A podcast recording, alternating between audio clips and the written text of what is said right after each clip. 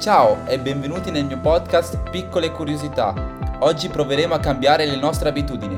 Buon ascolto. Ho letto un libro recentemente che mi ha colpito tantissimo e mi ha aiutato a modificare alcune piccole abitudini, ma può modificare anche grandi abitudini. Infatti il libro in questione si intitola Il potere delle abitudini.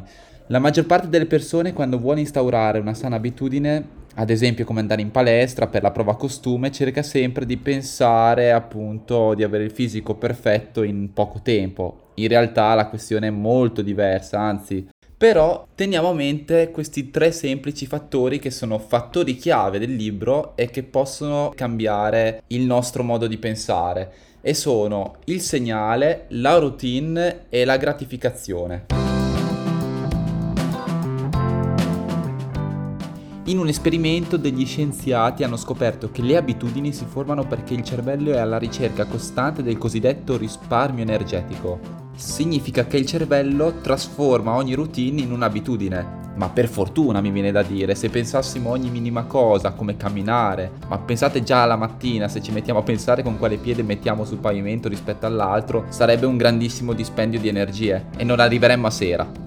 Tornando all'esperimento abbiamo un ratto che deve attraversare un piccolo labirinto a forma di T con un cioccolato all'estremità. Il topo parte dietro ad una parete che si apre con un clic, si dirige verso l'incrocio, poi prima va all'estremità dove non c'è il cioccolato, poi invece si dirige dove c'è il premio. Lo annusa, lo ispeziona prima di mangiarlo e si notò come durante tutto l'esperimento il cervello lavorasse senza sosta, soprattutto i nuclei della base. Ovviamente l'esperimento mica finisce qui, anzi si doveva osservare proprio l'abitudine, come si instaurasse. Quindi ripeterono l'esperimento tante altre volte per settimane e il risultato infatti fu ben diverso. L'attività cerebrale del ratto, dopo una settimana, era tutta un'altra cosa. Il ratto sapeva già dove recarsi, quindi affrontava il labirinto fino al premio senza che il cervello lavorasse troppo, perché conosceva già la strada. L'attività cerebrale raggiunge i picchi solo al segnale, quindi il click della parete che si alza, e alla gratificazione, il cioccolato.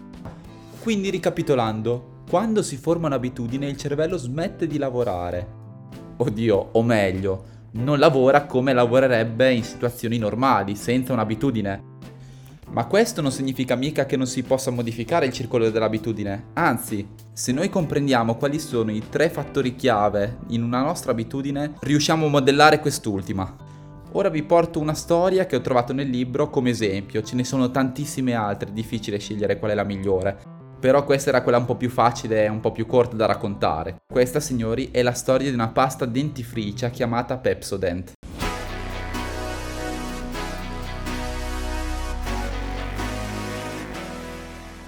Nei primi anni del Novecento un dirigente americano, Hopkins, venne contattato da un amico per una proposta commerciale. Aveva scoperto una pasta dentifricia che, come avevamo detto prima, si chiama Pepsodent, al sapore di menta.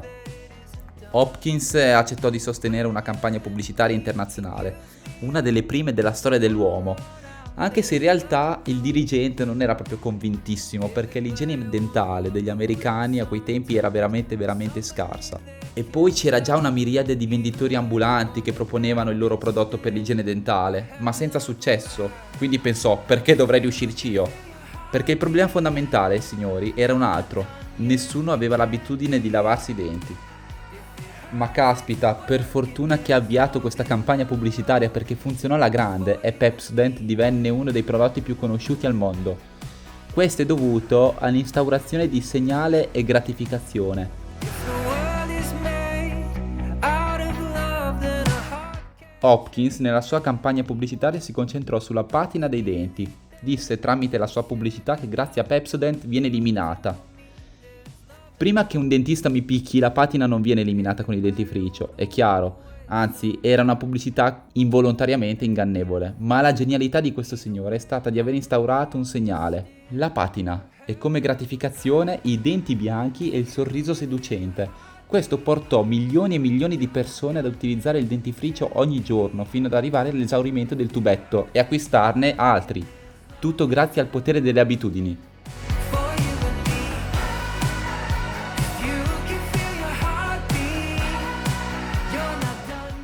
Ma veniamo alla pratica. Come faccio a identificare un'abitudine e cambiare la mia routine? Sembra facile, ma purtroppo si rischia spesso di fallire, ma se abbiamo in testa il segnale, routine e gratificazione, siamo già sulla retta via.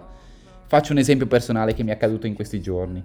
Se il mio segnale è quello di bere tre tazze di caffè ogni giorno, c'è qualcosa che non va, sono un po' tossici. E ora sono arrivato a berne uno al giorno, grazie a questo libro. Notavo che il terzo caffè lo prendevo al pomeriggio verso le 17 al lavoro. Succedeva questo. Pausa, segnale, rifornirmi un po' routine, caffè, gratificazione, buon umore e bocca con il sapore del caffè. Quindi non ho fatto altro che prendere un piccolo cioccolatino fondente e sostituirlo al caffè, oppure anche una banana, per cambiare routine e avere le stesse gratificazioni. È stato abbastanza semplice per me, ma non è detto che per qualcun altro sia facile. Anzi, questo è paragonabile a come smettere di fumare, quindi bisogna sbatterci la testa. Quando avvertiamo i segnali possiamo avere le stesse gratificazioni ma cambiare routine. Detto questo, se tenete in mente queste tre parole avrete tutti gli strumenti necessari per cambiare le vostre abitudini e vi consiglio anche di leggere il libro Il potere delle abitudini. Davvero, non mi stanno pagando per dire queste cose, anzi è un libro molto interessante, ci sono tantissimi libri di crescita personale che a volte ritengo anche fuffa perché dicono cose scontate, ma questo invece dà proprio gli strumenti necessari per poter cambiare e storie davvero coinvolgenti, quindi se vi interessa leggetelo. Spero che questa puntata sia stata di vostro gradimento, che vi possa aiutare. Noi ci sentiamo alla prossima chicca.